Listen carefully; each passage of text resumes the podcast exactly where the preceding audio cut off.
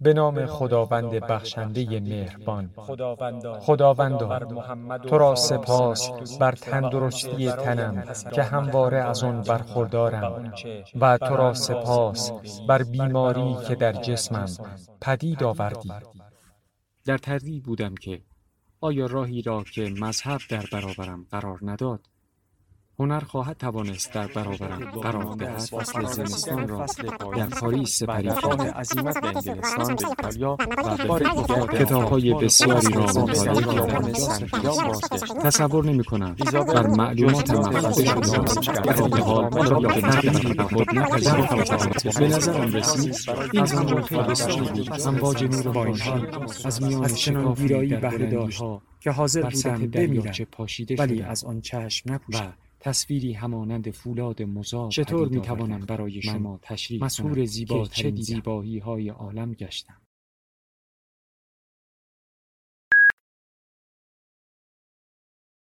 کتابشنو رسانه ای برای شنیدن کتاب. با نام و یاد خداوند بزرگ و مهربان. سلام. دوستان و یاران گرانقدر. کتابی که در این قسمت برای شما در نظر گرفتیم. اثری است از نویسنده ایتالیایی آقای ایتالو کالوینو.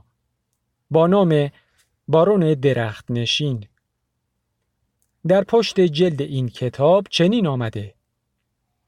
بارون درخت نشین بی تردید یکی از شاهکارهای مهم ادبیات جهان و نیز از برترین آثار ایتالو کالوینوست.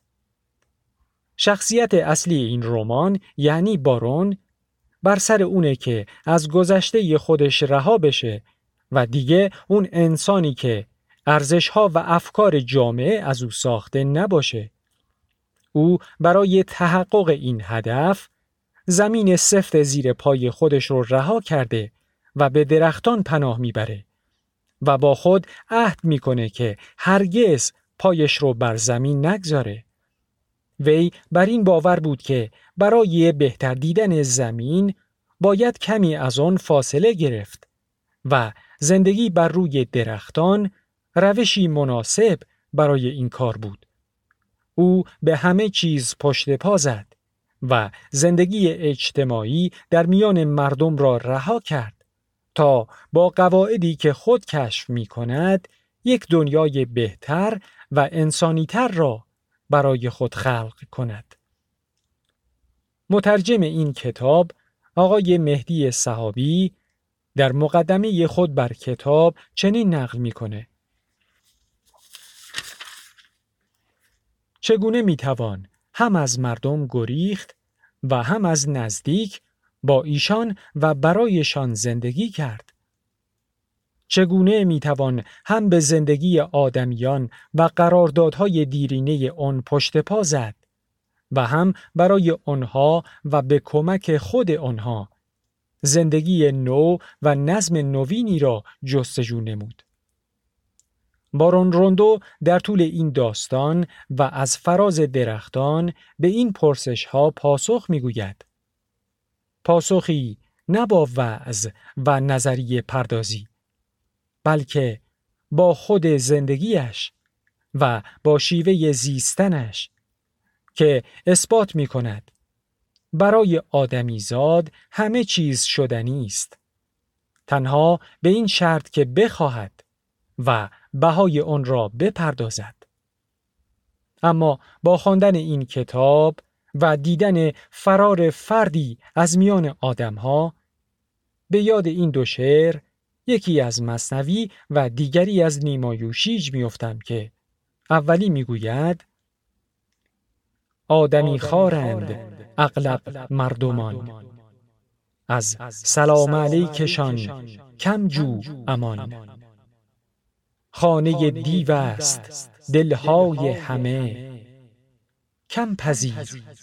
از دیو مردم. دمدمه. و نیمایوشیج می‌گوید از پس پنجاهی و اندیز عمر نعره بر می آیدم از هر رگی. کاش بودم باز دور از هر کسی. چادری و گوسفندی و سگی. در ادامه از شما دعوت می کنم تا با همدیگه به این داستان زیبا گوش فرا دهیم. ارادتمند پیمان رشادی کتابشنو یک پانزدهم ژوئن 1767 بود که برادرم کوزیمو پیو واسکو دی روندو آخرین بار سر میز غذا میان ما نشست. خوب یادم هست. انگار همین دیروز بود. در اتاق نهارخوریمان در ویلای امبروزا بودیم. شاخه های انبوه بلوط قول پیکری توی باغ از پنجره ها دیده می شدند. ظهر بود. یعنی ساعتی که خانواده ما به پیروی از سنتی قدیمی برای خوردن نهار پشت میز می نشستند. خوردن نهار در بعد از ظهر روشی که از دربار فرانسه تقلید شده بود و همه خانواده های اشرافی از آن پیروی می کردند در خانواده ما رسم نبود. یادم می آید که باد می وزید. بادی که از سمت دریا می آمد و برگ ها را تکان می داد. کوزیمو بشخابش را که پر از حلزون بود پس زد و گفت گفتم نمی‌خواهم یعنی نمی‌خواهم چنین سرپیچی خیر سرانه ای در خانواده ما سابقه نداشت پدرمان بارون آرمینیوس پیوواسکو دی روندو با کلاه گیسی به سبک لویی چهاردهم که تا گوشهایش می رسید و مانند همه چیزهای دیگرش کهنه و از مد افتاده بودند بالای میز نشسته بود. جایی که به بزرگتر خانواده اختصاص داشت. کشیش فوشلافلور، کشیش و آموزگار خانواده میان من و برادرم نشسته بود. روبروی ما مادرمان ژنرال کورادینا دی روندو و خواهرمان باتیستا راهبه خانواده بودند. آن سر میز هم عموی ناتنیمان انعا سیلویو کارگا بود که مانند ترکا لباس می پوشید و هم وکیل بود هم کارشناس آبیاری و هم سرپرست اداری املاکمان. کوزیمو دوازده ساله بود و من هشت ساله. فقط چند ماه بود که به ما اجازه داده بودند غذا را با پدر و مادرمان بر سر یک میز بخوریم. این ارفاق را به من پیش از رسیدن به سن لازم برای این کار کرده بودند. چون دلشان نیامده بود حالا که برادرم به این سن رسیده من تنها غذا بخورم. البته اگر اسم این اجازه را بشود ارفاق گذاشت. دوران شاد و قشنگ غذا خوردن آسوده من و برادرم با کشیش فشلافلور در اتاق کوچکی که بیشتر به انباری شبیه بود سپری شده بود و ما تأسفش را میخوردیم. کشیش پیرمردی لاغر و پرچین و چروک بود. می‌گفتند پیرو فرقه ژانسنیست هاست. در واقع او از دوفینه شهرستان زادگاهش گریخته بود تا گرفتار دادگاه تفتیش عقاید نشود. اما آن خلق و خوی خشن و انعطاف ناپذیرش که مورد تمجید همه بود و آن سختگیری ها و ریاضت های درونی که به خودش و دیگران تحمیل می کرد در برابر گرایشش به بیتفاوتی و سهلنگاری بیشتر وقتها پا پس می کشیدند. آن حالتهای مکاشف آمیز طولانی با نگاهی دوخته شده به نقطه نامعلومی در فضا سرانجام در او آشکارا به بیارادگی کامل و افسردگی ژرف انجامیده بود. انگار در کوچکترین مشکلها هم نشانه ای از محتومیتی میافت که ایستادگی در برابر آن بیهوده بود. در گذشته غذا را فقط پس از شنیدن معزه های طولانی کشیش می توانستیم بخوریم. قاشق به دهان بردنمان باید به طرزی شایسته در سکوت کامل و با پیروی کامل از آینهای غذا خوردن صورت می گرفت. بدا به حال کسی که هنگام غذا خوردن نگاهش را از بشقابش بر می داشت. یا موقع خوردن سوپ کمی هورت می کشید. اما به محض اینکه خوردن سوپ تمام می‌شد کشیش از این طرز غذا خوردن خسته و کسل می‌شد و ضمن اینکه باز به فضا چشم میدوخت با هر قلب نوشابه زبانش را به سقف دهانش میچسباند و صدایی در میآورد در چنین مواقعی ظاهرا سطحی ترین و زودگذرترین احساسها او را تحت تأثیر قرار می‌دادند. نوبت غذای اصلی که می رسید می توانستیم با دست بخوریم. حتی آخر سر پسمانده گلابی را که خورده بودیم به طرف همدیگر پرتاب می کردیم. کشیش هم که گهگاه با سهلنگاری قرولندی می کرد و می گفت آه که اینطور آهای چه کار دارید می کنید؟ حالا که سر میز غذاخوری مشترک خانوادهمان راهمان داده بودند احساس می کردیم پنجه های سنت های خانوادگی ما را در خود می فشرد. چه حادثه غمانگیزی برای آن دوران کودکی پدر و مادرمان چشم از ما بر نمی داشتند و دائما تذکر می دادند. برای خوردن مرغ از کارد و چنگالت استفاده کن. راست بنشین. آرنج هایت را روی میز نگذار. اضافه بر اینها گوشزدهای خواهر تحمل ناپذیرمان باتیستا هم بود. همه اش به جانمان غر می زدند. غرورمان را جریه دار می کردند و در پی آن تنبیه بود و اخم و تخم و رو ترش کردن. تا روزی که کوزیمو سرانجام از خوردن حلزونها خودداری کرد و تصمیم گرفت سرنوشتش را از سرنوشت ما جدا کند. از آن پس بود که درک کردم این تلمبار شدن سرکوفت ها و بغض و کینه ها چه مفهومی دارد. ولی در آن موقع هشت سال بیشتر نداشتم. همه چیز به نظرم نوعی بازی می آمد. تقیان علیه بزرگترها کاری بود که همه بچه ها می کردن. اما نمیفهمیدم که این سماجت به خرج دادن برادرم مفهومی ژرفتر دارد. تردیدی نیست که پدرمان بارون آدم ملالاوری بود اگرچه بدجنس نبود زندگیش در بست تشکیل می‌شد از افکاری کهنه و پوسیده موزه‌ای که برای آدمهای میان سال پیش می آید. بیقراری ها و آشفتگی های زنانشان بعضی ها را به جوش و خروش برمیانگیخت. اما در جهتی نادرست.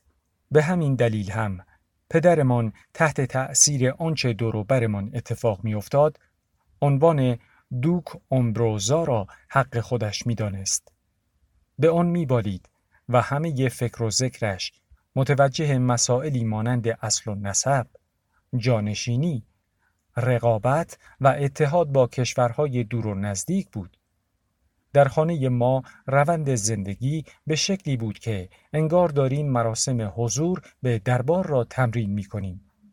اما من درست سر در نمی آوردم کدام دربار.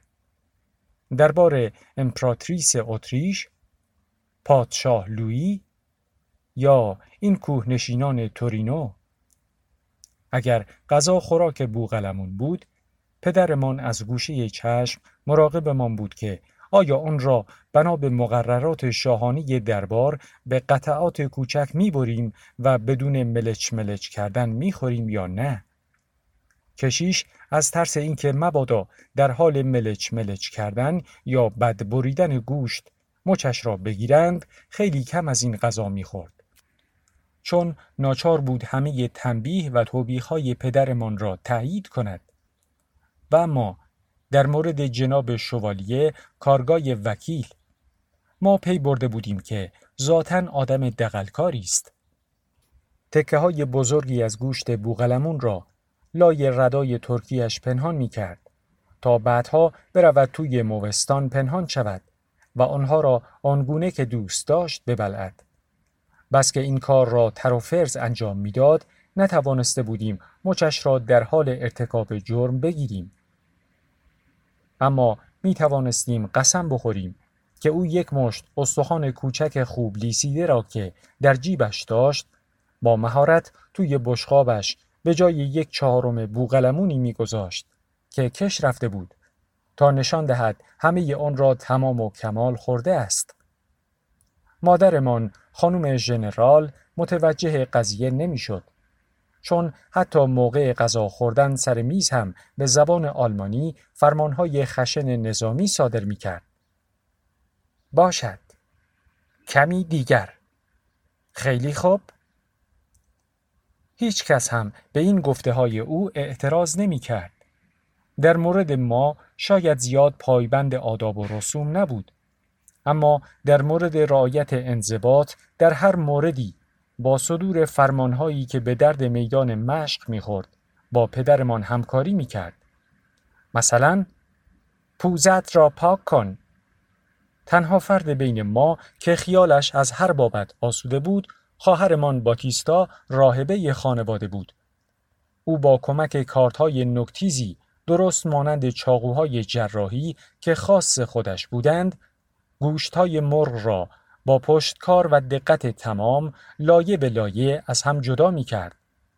بارون باید طرز غذا خوردن او را به عنوان سرمشق به ما یادآور می شد. اما به استقبال خطر نمی رفت و به او نگاه نمی کرد.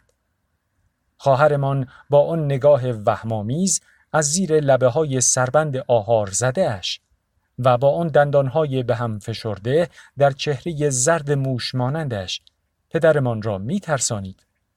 بله، واقعا او را می ترساند. این را به خوبی می‌شد درک کرد که سر میز غذا همه تضادها، تفرقه ها و نیز همه دیوان بازی ها و ریاکاری های من فاش می شود. سر همین بود که کوزیمو سر به تقیان برداشت. میبخشید که به علت پرگویی هایم روایتی که می‌خواستم برایتان نقل کنم به تأخیر افتاد. از آن روز به بعد دیگر تا آخر عمر برادرم را بر سر میز غذای خانوادگی ندیدیم. از این بابت مطمئن باشید. میز غذاخوری تنها جایی بود که ما بزرگترها را می‌دیدیم. بقیه روز مادرمان به آپارتمان خودش می‌رفت و با بافتن تور و گلدوزی وقتش را میگذرانید.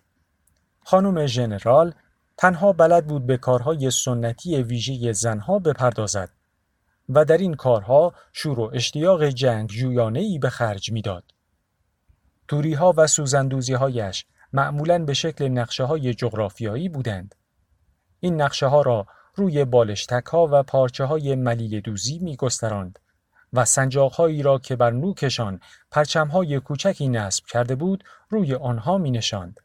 تا به این ترتیب میدانهای جنگهایی را مجسم کند که بر سر جانشینی امپراتوری اتریش در گرفته و او همه جزئیاتشان را از حفظ بود. یک موقع هم روی پارچه توپهایی را سوزندوزی می کرد. با گلوله هایی به اندازه های گوناگون و تعیین جهت و زاویه های پرتاب در حال شلیک شدن. مادرمان با دانش شلیک گلوله کاملا آشنا بود اسمش کورادینا بود. دختر ژنرال کنراد فون کورتویتز که 20 سال پیش در رأس نیروهای ماریا ترزا امپراتریس اتریش سرزمین های ما را اشغال کرده بود. از آنجا که مادرش را در کودکی از دست داده بود، ژنرال در لشکرکشی هایش او را هم با خود همراه می برد. این وضع هیچ گونه جنبه شاعرانه ای نداشت. دو نفری با بهترین وسیله ها سفر می کردن و با خیلی انبوهی از خدمتکاران در زیباترین کاخها ساکن می شدند. مادرمان تمام روزش را به بافتن توری برای تبلها می گذراند. تعریف می کنند سوار بر اسب در جنگ ها هم شرکت می کرده است. ولی این حرفها همه اش افسانه محض است.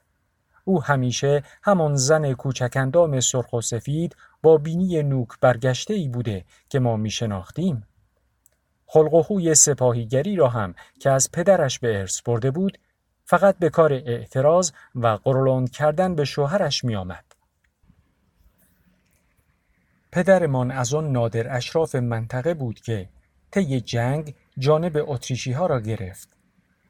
ژنرال فون کورتوتیز را با آغوش باز در املاک خود پذیرفت و برای اینکه نشان دهد تا چه اندازه سرسپرده امپراتریس است با کوردینا ازدواج کرد البته همه این کارها را مانند همیشه برای این کرد که روزی عنوان دوکی به دست آورد اما این کارش هم آخر و عاقبت خوشی نداشت. اتریشی ها خیلی زود زدند به چاک و جنوایی ها با بستن مالیات های سنگین کمر پدرمان را شکستند. در عوض همسر بسیار برجسته این نصیبش شد. ماریا ترزا پس از مرگ افتخارآمیز پدر او در پروانس گردربندی طلایی بر روی بالشتکی از پرنیان نقشدار برایش فرستاد و از آن به بعد او را خانم ژنرال نامیدند.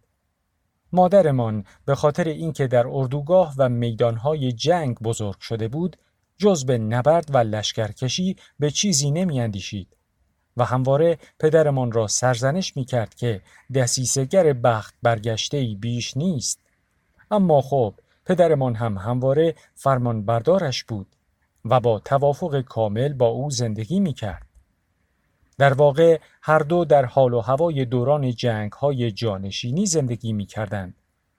مادرمان با تنظیم توپخانه و آرایش جنگی در میدان نبرد و پدرمان با شجر نامه هایش. مادرمان برای ما در هر ارتشی که شده درجه هایی در نظر می گرفت و پدرمان در این رؤیا بود که روزی با گراند دوشسی از خاندان امپراتوری ازدواج کنیم. از هرچه بگذریم پدر و مادر خوبی داشتیم. اما چنان به ما بی بودند که کم و بیش به حال خود رها شده بودیم و به امید خدا بزرگ می شدیم. این طرز تربیت و بزرگ شدن خوب بود؟ بد بود؟ کسی چه می داند؟ زندگی کوزیما بیشک کاملا غیر عادی بود و مال من هم بسیار منظم و ساده. با این همه دوران کودکیمان مشابه هم بود. با هم که بودیم به اذیت و آزارهای بزرگترها اعتنا نمی کردیم و هر کار که دلمان می‌خواست انجام می‌دادیم. از درختها بالا می رفتیم. این بازی های محسومانه در ذهنم به شکل زمینه ای برای پیشگویی آینده جلوگر می شد. اما در آن موقع کی به این چیزها فکر می کرد؟ غیر از آن از ها با پریدن از صخره به صخره دیگر می گذشتیم. در قارهای کنار دریا به کندوکاو می پرداختیم و از نرده های کنار پله های ویلا سر می خوردیم و پایین می آمدیم. طی یکی از این ها پدر و مادرمان شدیدترین برخوردها را با کوزیمو کردند. اما از دید خودش تنبیهی که به خاطر آن شد کاملا غیر منصفانه بود.